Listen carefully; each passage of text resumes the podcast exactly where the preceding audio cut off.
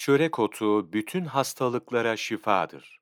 Şeyh Muhyiddin Arabi Kuddisesi Ruhu Hazretleri, El Fütühatül Mekkiye isimli kitabının vasiyetlerinde şöyle der.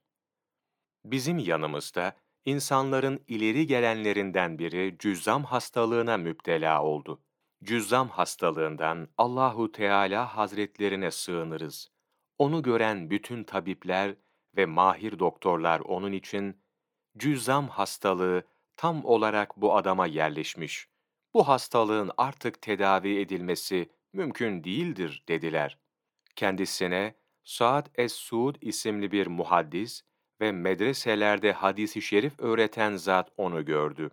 Bu zatın Efendimiz sallallahu aleyhi ve sellem hazretlerinin hadisi şeriflerine imanı tam idi. Muhaddis sordu. Ey hasta! Neden kendini tedavi ettirmiyorsun? Allahu Teala Hazretleri dert vermişse derman da vermiştir. Neden doktorlara gitmiyorsun? dedi. Hasta olan zat, efendim, benim hastalığımın ilacı ve tedavisi yokmuş dedi. Saad es-Suud buyurdular. Tabipler yalan söylüyorlar ya da bilmeden konuşuyorlar. Efendimiz sallallahu aleyhi ve sellem hazretleri, bütün tabiplerden daha uzman ve mahir bir tabip idi. Ve Efendimiz hazretleri, çörek otunun tohumu hakkında şöyle buyurdular. Muhakkak ki o, çörek otu tohumu, bütün hastalıklara şifadır. Senin başına gelen bu cüzzam hastalığı da, bu hadis-i şerifte mutlak olarak zikredilen hastalıklardan biridir.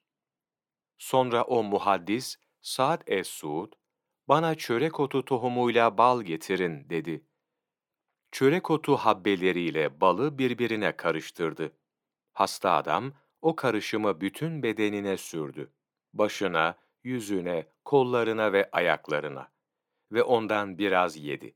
Bir saat kadar öylece adamı olduğu halde terk ettiler. Bir zaman sonra adam gidip yıkandı.